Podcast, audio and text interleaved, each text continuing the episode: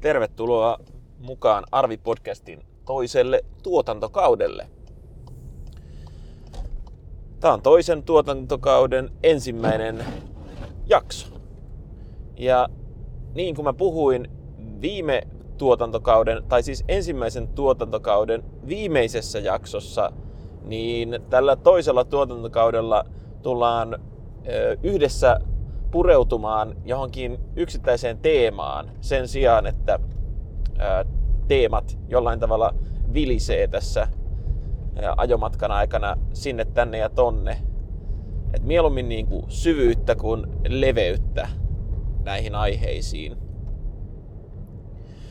Ja no nyt siis tämän jakson teema on mun mielestä joku niin kuin kohteliaisuus. Kohteliaisuus tai ystävällisyys tai joku tällainen. Katsotaan mikä siitä lopulta, lopulta muodostuu, mutta, mutta ehkä se on joku tämmöinen, joku näiden sanojen kaltainen. Tämä ajatus lähti mulla siis ää, viime viikolla ää, niin kuin kytemään, kun mulla oli tämmöinen oppimis- ja tavoitekeskustelu, eräänlainen kehityskeskustelu, joita yrityksissä nyt käydään sitten puolivuosittain tai vuosittain. Ja mulla oli nyt sitten sellainen keskustelu oman esihenkilöni kanssa, olisiko se ollut sitten torstaina. Ja yhdessä kohtaa sitä keskustelua, niin päädyttiin puhumaan sitten palautteen antamisesta niin kuin puoli ja toisin ja vähän siitä, että minkälaisia me ollaan ottamaan palautetta vastaan ja antamaan palautetta. Ja mulle on muodostunut tässä, tässä niin kuin vuosien varrella sellainen ymmärrys palautteen antamisesta, että, että siinä pitäisi niin kuin ottaa huomioon, huomioon niin kuin erilaisia seikkoja. Että, että yksi, yksi seikka on se, että, että onko se palaute niin kuin totta, että, että se toinen ihminen tulee jollain tavalla arvioineeksi sitä, että, että onko tämä palaute, jonka hän saa, se joku kommentti, joku, joku toivomus tai joku kehote tai joku niin kuin näkökulma siihen, kuinka hän on toiminut, niin onko se totta? Hän ei välttämättä niin kuin suoraan sitä, olen tietoisesti sitä asiaa pohdin, mutta hänellä saattaa syntyä semmoinen jonkunlainen vastareaktio, mikäli on niin, että, että hän syvä, syvällä sisimmissään kokee, että se palaute ei ole totta. Ja sen takia palautteen antajan tulisi aina pohtia sitä, että onko se, mitä hän kertoo tapahtuneen ja johon hän sen palautteensa perustaa, niin varmasti totta kummankin mielestä. Toinen asia, mitä pitäisi pohtia, että onko se niin kuin ok antaa sitä palautetta. Että onko se tilanne kaikilta osin ok, jossa se palaute annetaan. Onko se hetki, ää, onko se hetki oikea sille palautteelle. Onko siitä pala- tilanteesta, josta sitä palautetta annetaan, niin kulunut riittävästi aikaa, mutta ei kuitenkaan liian paljon aikaa. Onko se ok siitä näkökulmasta, että, että tavallaan just sinä henkilönä tuosta asemasta käsin annat sitä palautetta mulle tähän asemaan, jossa, jossa mä nyt sitten oon. Mitkä ne asemat nyt sitten ikinä onkaan. Tai onko ok antaa sitä palautetta siinä mielentilassa, jossa sä sitä palautetta oot antamassa mulle tähän mielentilaan, jossa mä nyt sitten satun just nyt olemaan. Eli onko se ok, on se niinku toinen pointti. Ja kolmas pointti on se, että kuinka paljon se palaute muuttaa minäkuvaa. Et palautteen antajan tulisi aina pohtia sitä tai niin kuin rakentaa se palaute sillä tavalla, että se ei suoraan kohdistu sen ihmisen ää, tällaisen niin kuin koettuun identiteettiin tai ko- kokemattomaan identiteettiin, siis ylipäätään niin kuin identiteettiin. Että sen ei pitäisi olla tavallaan ihmistä ihmisenä kuvaileva sen palautteen, vaan sen pitäisi koskettaa nimenomaan sen ihmisen tekemiä tekoja sen palautteen. Ja, ja sisältää jonkunlainen toivomus siitä toiminnan muuttumisesta nyt sitten tulevaisuudessa, ei niinkään sen ihmisen muuttumisesta tulevaisuudessa. No nämä on ollut kolme semmoista niin kuin keskeistä kysymystä, jotka mä oon niin kuin pyrkinyt jollain tasolla ajattelemaan sellaisella, sellaisella niin kuin palautteen antamisen hetkellä. Että onko se totta, onko se ok ja muuttaako se jollain tavalla sen palautteen saajan minäkuvaa.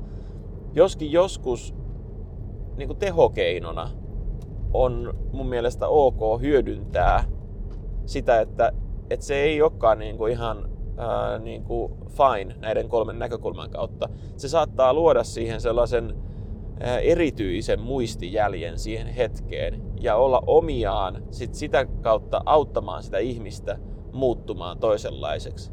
Et jos se tilanne on muilta osin niin turvallinen ja hyvä sille ihmiselle, niin sitten mä ajattelen, että näitä kolmea sääntöä voi kyllä rikkoakin.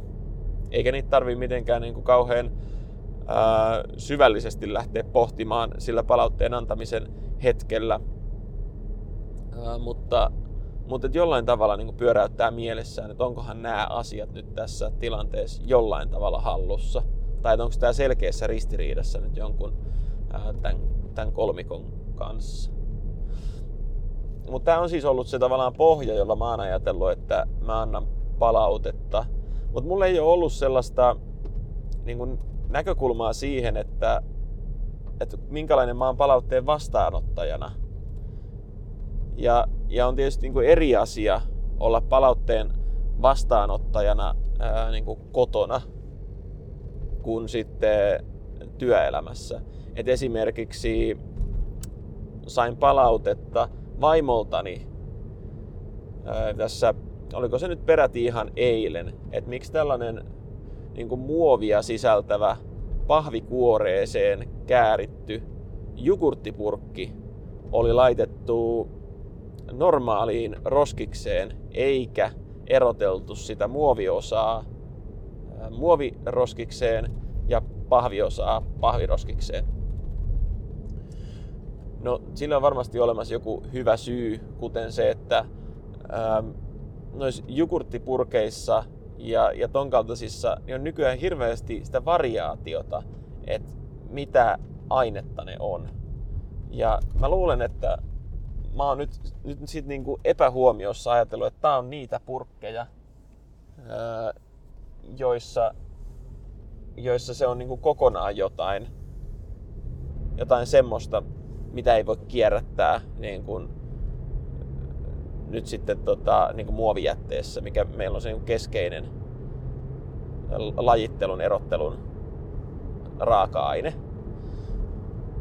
Mutta mut sillä nyt ei ole tavallaan niin kuin merkitystä nyt tässä, tässä tarinassa, että, että mikä, mikä se nyt oli se varsinainen syy jättää, jättää lajittelematta se jogurttipurkki. Mutta se mun tapa reagoida nyt sitten sillä kertaa siihen oli se, että että mä sanoin että jotain, että no se on varmasti just näin, että se varmasti ärsyttää ja näin, mutta että kyllähän sekin saattaa ärsyttää, jos joku laittaa esimerkiksi ö, oman takkinsa niin lasten naulakkoon, niin että takin helma on, on tota, niin kuin lattia, se osuu lattiaan ja jää siihen niin kuin, sillä tavalla taittuu siihen lattialle. Että jos siitä on vaikka vaikka sit sanottu kerran ja, ja jopa laitettu lappu siihen lasten naulakkoon, että tämä on lasten, lasten naulakko, niin siinä on varmaan vähän niin kuin samantyyppinen tuntemus, niin tämmöistä mä sitten lähdin siinä niin kuin reflektoimaan. Et se oli selkeästi tämmöinen puolustus, puolustuskanta, johon mä nyt sitten lähdin.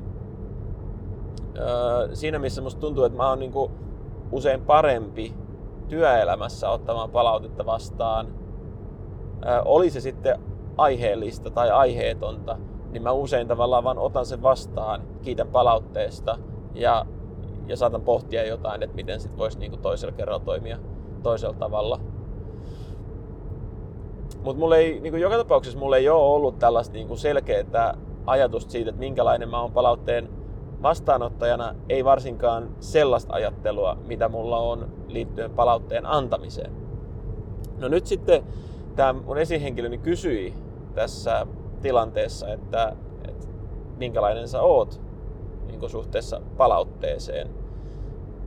Ja, ja mä lähdin vastaamaan siihen nimenomaan siitä näkökulmasta, että miten mä oon se niin vastaanot, minkälainen vastaanottaja mä oon. Ja mä sanoin, että, että ei mulla sinänsä ole kyllä niin kuin väliä, että minkälainen se palaute on. Että se oli se mun ensimmäinen tuntemus. Että ei mulle sinänsä ole, ole niin merkitystä sillä, että onko se semmoista jotenkin tosi tiukkaa tai suoraa, kaunistelematonta, vai onko se jollain tavalla valmentavaa kysymyksillä mua ajatteluun auttavaa tämmöistä yhdessä mulle palautteen antamista tai jopa sitä, että, että se on niin kuin itse tutkis, tutkiskelua joidenkin niin kuin peilien kautta.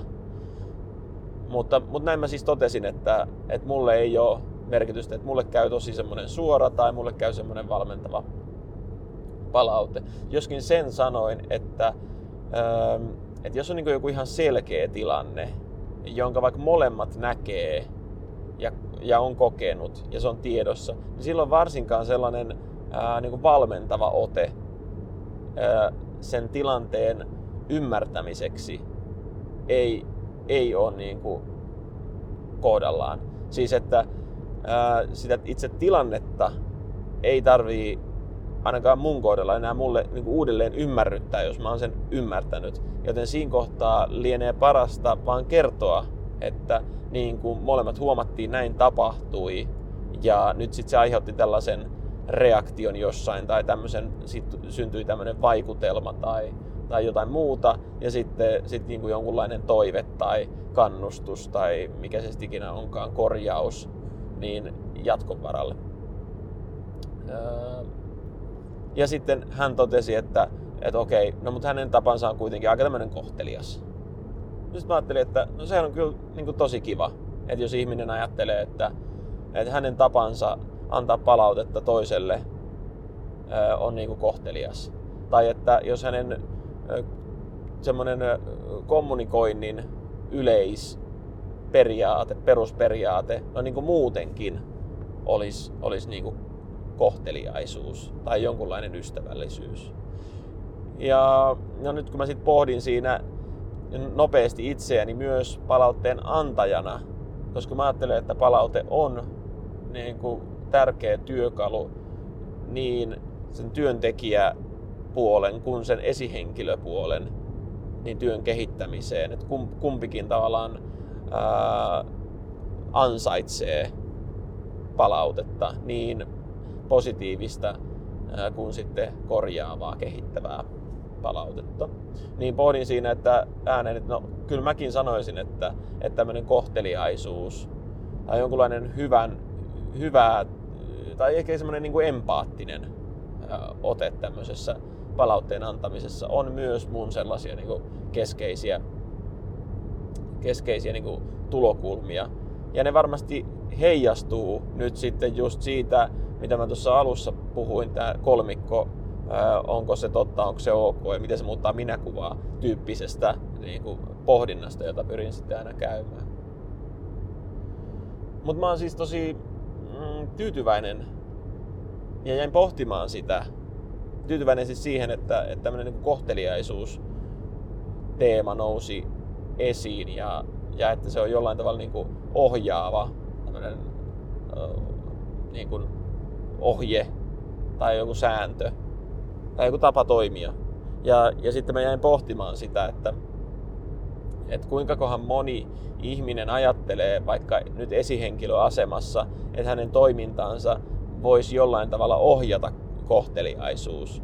Koska kohteliaisuus ei välttämättä ole ensimmäisiä semmoisia perusperiaatteita, jotka liittyy mielikuvaan johtamisesta tai tällaisesta lähiesihenkilötyöstä, vaan kohteliaisuus, jos ihminen on jollain tavalla omaksunut semmoisen kohteliaan ää, niin kuin jonkun elämän elämän ohjenuoran tai, tai tyylin tai ylipäätään vain kohteliaat käytöst, käytöstavat, niin silloin mä ajattelen, että ne on enemmän niin kuin siinä ihmisessä ää, niin kuin muissakin tilanteissa kuin siellä työelämässä tai, tai jossain niin kuin esihenkilöhetkissä tilanteissa, jossain valmennushetkissä tai palautteen antamisen ää, tilanteissa.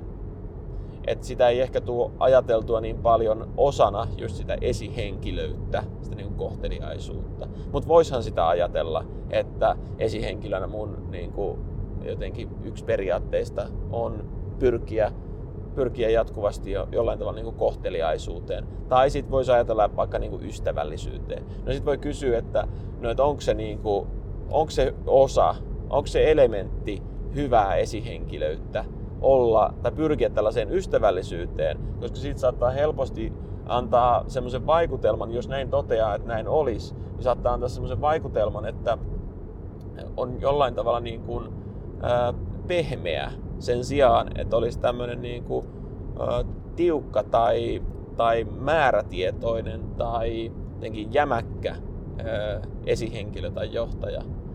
Ja, ja se on tietenkin mahdollista nyt ajatella niin, että, että nämä ei voisi asua samassa ihmisessä. Semmoinen jämäkkyys ja ystävällisyys. Mutta mut se on niinku, musta se on niinku pinta-ajatus. Et se on semmoinen niinku ensimmäinen ää, ajatus ja se on ihan luonnollista mun mielestä ihmisille, että jos, jos todetaan, että joku on jotain ää, ystävällinen, niin sitä automaattisesti ää, tullaan tavallaan omissa ajatuksissa poissulkeneeksi semmoiset mahdollisuudet, että se ihminen voisi olla jotain muutakin, joka on vähän niin kuin samalla janalla oleva, mutta ehkä se janan toisessa päässä oleva. Mutta kun ihmiset ei varmasti ole vaan niin kuin, jollain janalla jossain tietyssä kohtaa, että ne on pelkästään ystävällisiä. Jos ajatellaan vaikka, että olisi olemassa jonkunlainen jana, jonka, jonka toisessa päässä on niin kuin ultra-ystävällisyys ja toisessa päässä on jotenkin tosi jämäkkä, jämäkkyys. Jos olisi ylipäätään tämmöinen jana, en nyt niin kuin hahmota edes, että onko ne, onko ne niin ovat jotenkin samalla janalla olevia asioita, mutta ymmärrätte ehkä niin kuin pointin, että, että voi olla tosi kiva tai tosi, tosi tota, jotenkin ei-kiva siinä mielessä niin kuin vaikka esihenkilönä. Mutta et, mut et, niin et jos yhtään lähtee ajattelemaan syvemmälle, niin kyllähän nyt ihmisessä voi olla, niin kuin ihan samassa ihmisessä voi olla niin kuin tosi vahvaa empatiakykyä, ystävällisyyttä, kohteliaisuutta. Ja hänessä voi ihan samalla, samaan aikaan olla semmoista niin kuin jämäkkyyttä, säntillisyyttä, vaativuutta ja sen kaltaisia asioita. Mutta siihen vaativuuteen, jämäkkyyteen ja siihen voi, voi ihan yhtä hyvin liittyä ää, tapaan ilmaista itseään voi ihan yhtä hyvin liittyä myös tämmöinen ystävällinen, empaattinen niin kuin tulokulma tai piirre tai elementti tai joitain sanoja, jotka kuvastaa ihmisen niin kuin pyrkimystä ymmärtää toista ihmistä ja olemaan niin kuin hänen tukenaan ja hänen puolellaan, auttaa häntä kasvamaan ja kehittymään siltä osin, kun hän nyt sit siihen ää, niin kuin kykenee. Mutta tämmöistä jäin pohtimaan nyt sitten meidän keskustelun jälkeen. Ja tämä pohdinta jatkui vähän toisesta näkökulmasta viikonlopun aikana, koska niin kuin mä kerroin ää, viime kauden, siis ensimmäisen kauden viimeisessä podcast-jaksossa, niin meille oli, oli silloin tulossa, ja oli siis tosissaan viime viikonloppuna kylässä, niin vaimoni opiskeluaikaisia ystäviä tai ystäväpariskunta tuolta Skotlannista. Ja he tulivat sitten mun kyydillä perjantaina, kun tulin töistä kotiin ja vaimoni kävi sitten heittämässä heidät sunnuntaina Espooseen, jossa he olivat vielä yhden yön ja sitten lähtivät maanantaina kotia kohti. No kyllä mun täytyy sanoa, että, että oli niin kuin tosi kiva viikonloppu ja, ja oli myös tietyllä tavalla niin kuin raskas viikonloppu sen vuoksi, että kyllähän tämmöinen niin hostaaminen kuitenkin vie jollain tavalla energiaa, varsinkin kun kysymyksessä on ihmiset, joita ei, ei niin tapaa käytännössä ikinä. Siis viimeksi mä oon nähnyt heidät seitsemän ja puoli vuotta sitten Skotlannissa. Vaimoni on nähnyt heitä viisi vuotta, neljä, neljä vuotta sitten, kolme neljä vuotta sitten, kerran siinä välissä. Mutta kuitenkin se vaatii niinku semmoista pientä extra efforttia, kun ei tunne toisten ihmisten ää, toimintatapoja ja, ja niin kuin, että kuinka he tykkää, tykkää tehdä asioita. Ja, ja toisaalta haluaa myös tehdä semmoisen kivan kokemuksen, ehkä jollain tavalla myös ainutlaatuisen kokemuksen, kun kuitenkaan tämmöinen Suomeen, Suomen varsinkin niin kuin maaseudulle tuleminen ei varmasti ole sellaisia asioita, joita nyt sitten tuollainen skotlantilainen ihminen kokee montaa kertaa elämässään välttämättä, jos ei me nyt sitten tulla jatkossa säännöllisemmin kutsumaan kylää. Mutta kyllä niinku se, no sen lisäksi, että, että oli niinku kivaa ja, ja nyt sitten totesin, että jollain tavalla myös niinku, ää, sosiaalisesti tämmöistä niinku, ää, raskastakin, mutta edelleen tosi kivaa, niin laitoin merkille tämmöisen piirteen, jonka mä nyt jälkikäteen ajattelen aika niin kuin selkeästikin kuuluvan sellaiseen brittiläiseen tapakulttuuriin, että ollaan niin kuin kohteliaita ja ystävällisiä muille ihmisille.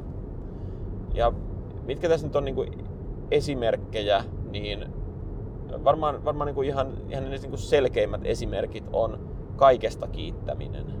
Että kaikesta kiitetään ja se ei ole semmoinen jotenkin, se ei tunnu niin kuin neutraalilta kiitokselta, semmoiselta vaan tapakiittämiseltä, vaan se tuntuu semmoiselta jopa sydämelliseltä kiittämiseltä. Okei, okay, varmasti se niin kuin sydämellisyyden taso nyt sitten vaihtelee tilanteesta riippuen, että se voi olla aika semmoinen nopea, pieni sydämellinen kiitos, tai sitten se voi olla semmoinen vuolas sydämellinen kiitos mutta semmoinen kiitollisuuden ää, kyllä niin kuin aste nousi rengossa aika vahvasti tämän skotlantilaispariskunnan siellä ollessa. Ja huomasin itsessänikin, että, että mun tuli kiitettyä jotain asiaa huomattavasti paljon useammin kuin normaalisti. Ja myös tavallaan pyydettyä anteeksi, siis sanottua vaan niin kuin sorry jossain tilanteessa paljon useammin kuin, kuin, niin kuin normaalisti. Et jollain tavalla mä ajattelen, että, että niin, kuin, niin kuin kaikki tietää, niin suomalaisen ö, tapa pyytää pientä asiaa anteeksi on sanoa hups tai oho. Niin kuitenkin sit siinä niin kuin brittiläisessä kulttuurissa se on ihan selkeästi semmoinen niin kuin toisen ihmisen ää, huomiointi anteeksi pyytämällä tai, tai sanomalla niin kuin pienen anteeksi pyynnön.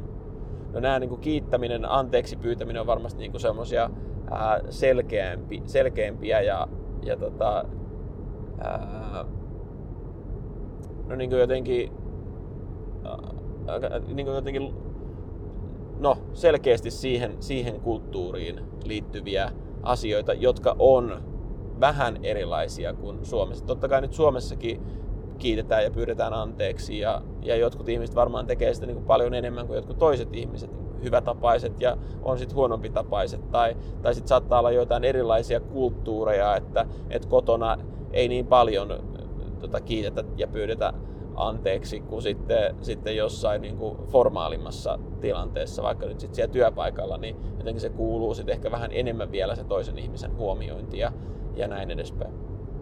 No, laitoin kuitenkin merkille nyt yhden erityisen tilanteen, johon myös liittyi kiittäminen. Mutta, mutta se oli siis tämmöinen tilanne, että ää, me oltiin siinä lounaspöydässä ja, ja, ja tavallaan just tultu siihen. Ja kaikki muut oli jo kerääntynyt pöydän ääreen ja mä olin sitten kipuamassa omalle paikalleni ää, tota, pöydän, pöydän toiselle puolelle ja kiersin siitä muiden ohi, kun huomasin, että, että siinä on vähän niin kuin tämän, tämän niin kuin leidin ää, alueella siinä pöydällä. Jollain tavalla hänen niin kuin, ää, pöytäreviirillään.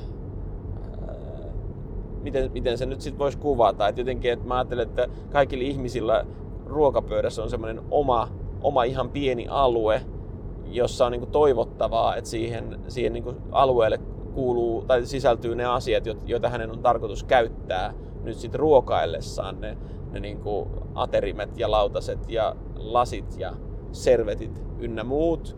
Ja että siihen ei niin kuin sit kuuluisi kauheasti muuta tavaraa.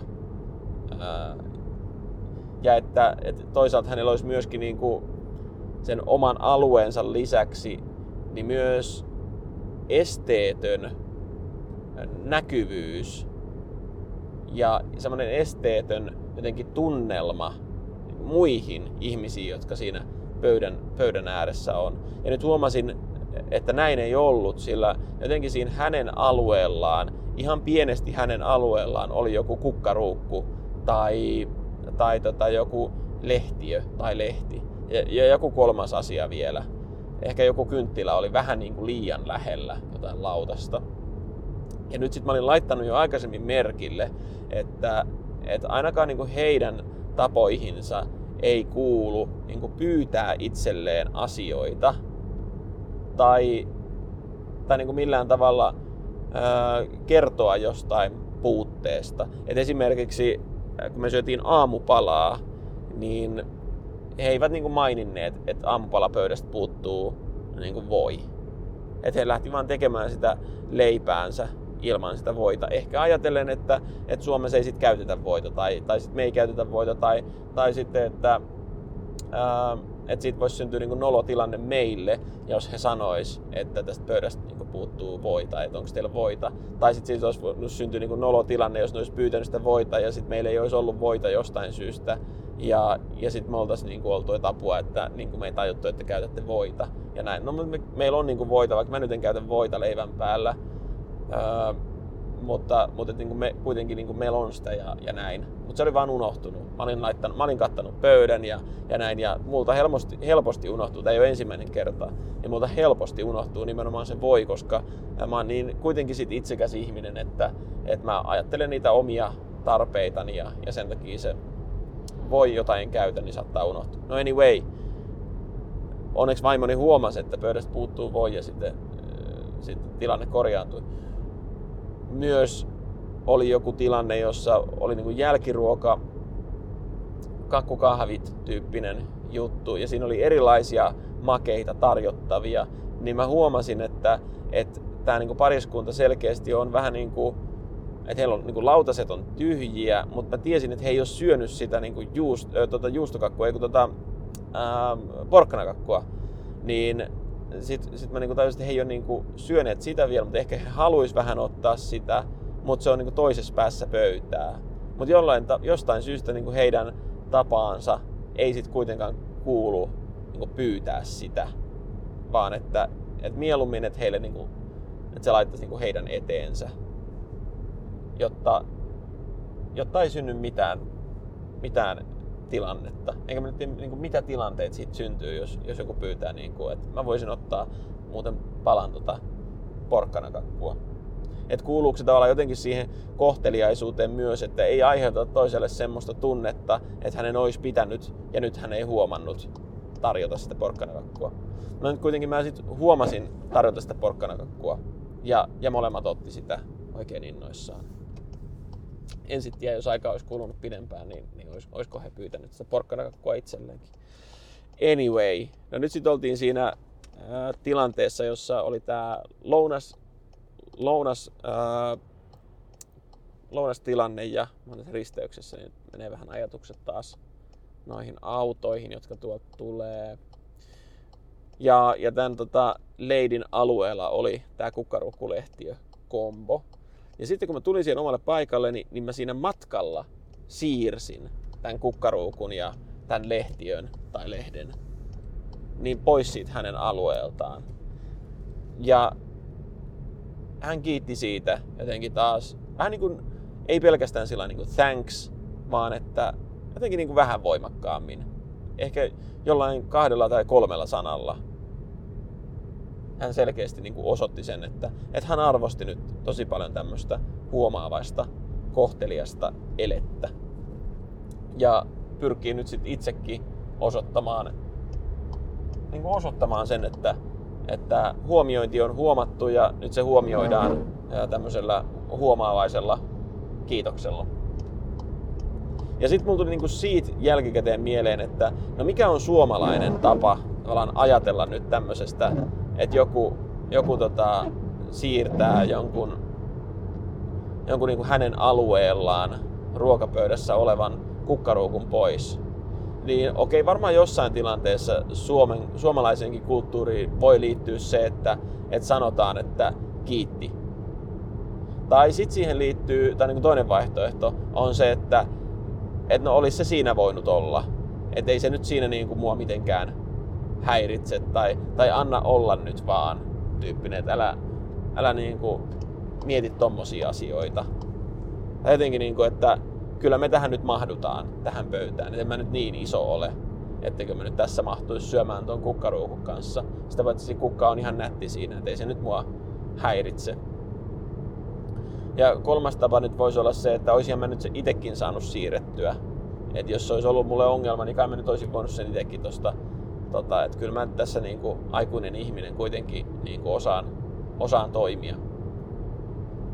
Ja neljäs tavallaan ajattelutapa voisi olla se, että no sun kuuluikin tehdä noin. Että kun sä oot isäntä tai emäntä ää, niin, ja sä oot kutsunut meidät tänne vieraaksi, niin totta kai sun pitää pitää huolta siitä, että mun alueella ruokapöydässä nyt ei ole mitään kukkaruukkuja ja lehti, lehtiöitä.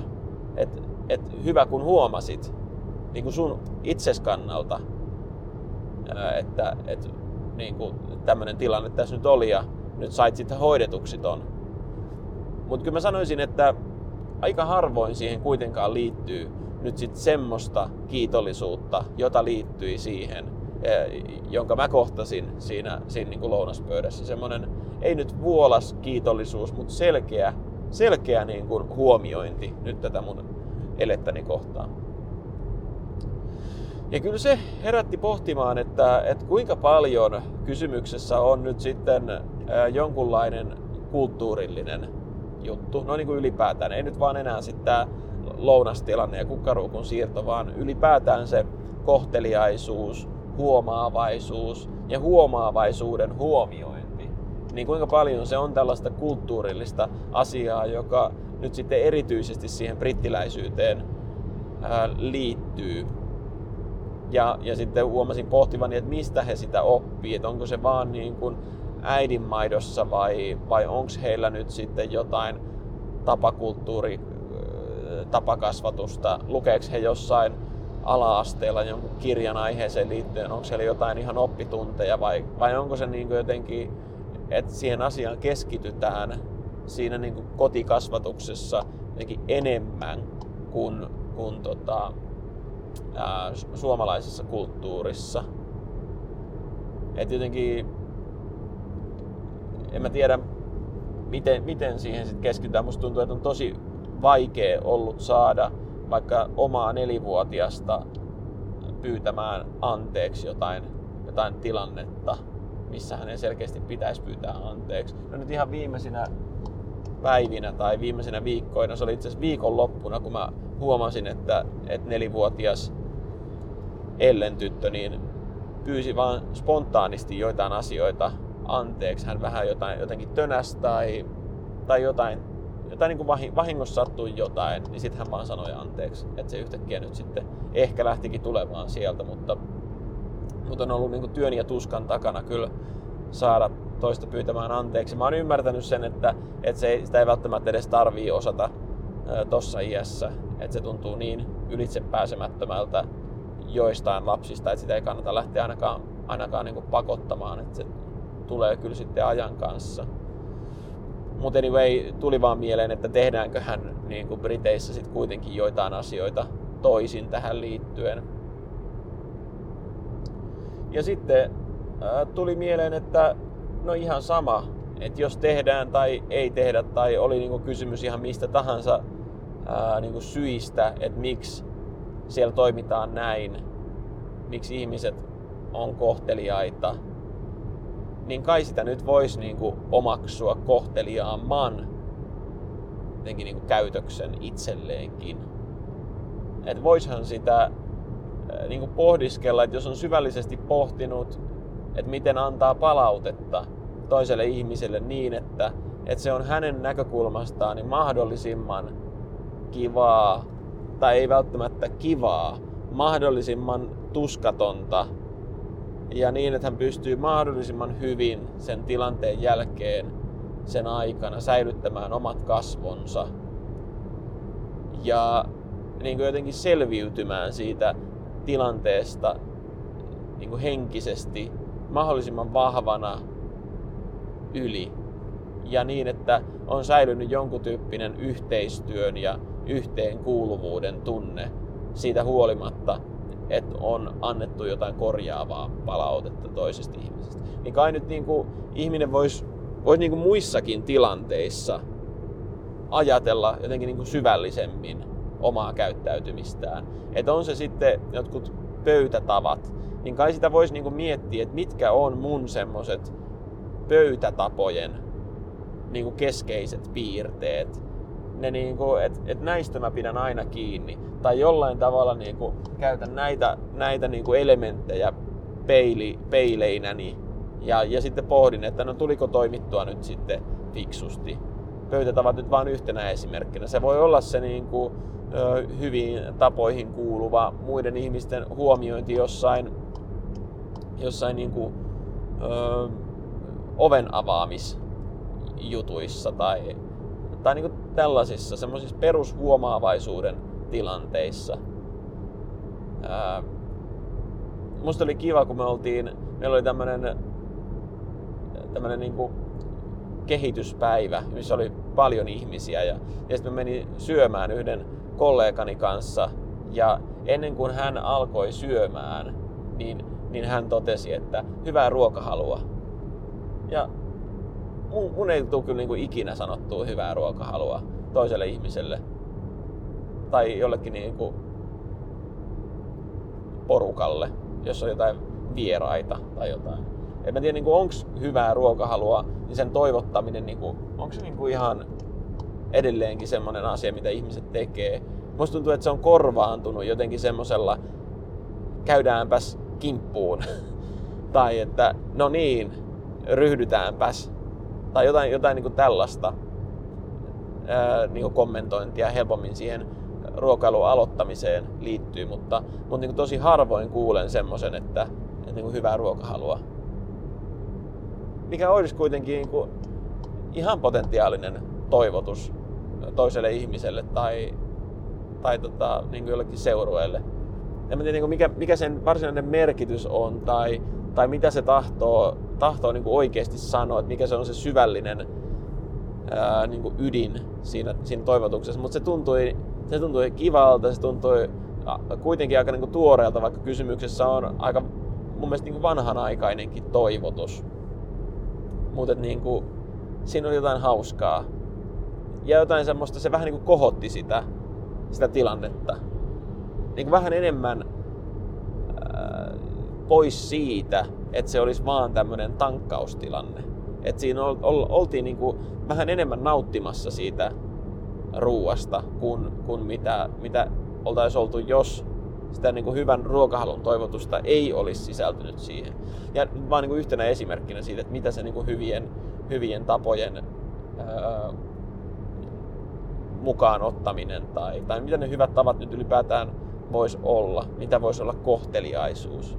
Ja okei, nämä esimerkit, joita tässä nyt on käyty läpi, niin nämä on aika kuitenkin perusjuttuja. Siis, että, että niin kuin, tuskin kukaan yllättyy jotenkin, että ahaa, että, että hyvää ruokahalua tai kiitos tai anteeksi, että niissä olisi niin kuin nyt jotain, jotain niin kuin, että, että ne olisi jollain tavalla niin kuin vallankumouksellisia kohteliaisuuden ilmentymiä. Ja en tietenkään niin väitä, mutta, mutta se mitä mä väitän on se, että suomalaisessa tapakulttuurissa ne perusasiat on vähän retuperällä. Ja, ja sitten se, mitä mä toisaalta tahdon tässä ajatella, niin on se, että, että ainakin niin kuin omalla kohdalla niin pystyisi aika helpostikin pääsemään sellaiselle perustasolle, semmoiselle perushyvälle tasolle kohteliaisuudessa. Että se olisi aika niin kuin vaivatonta jopa se ei vaadi kuin, niin kuin että muistaa joitain juttuja.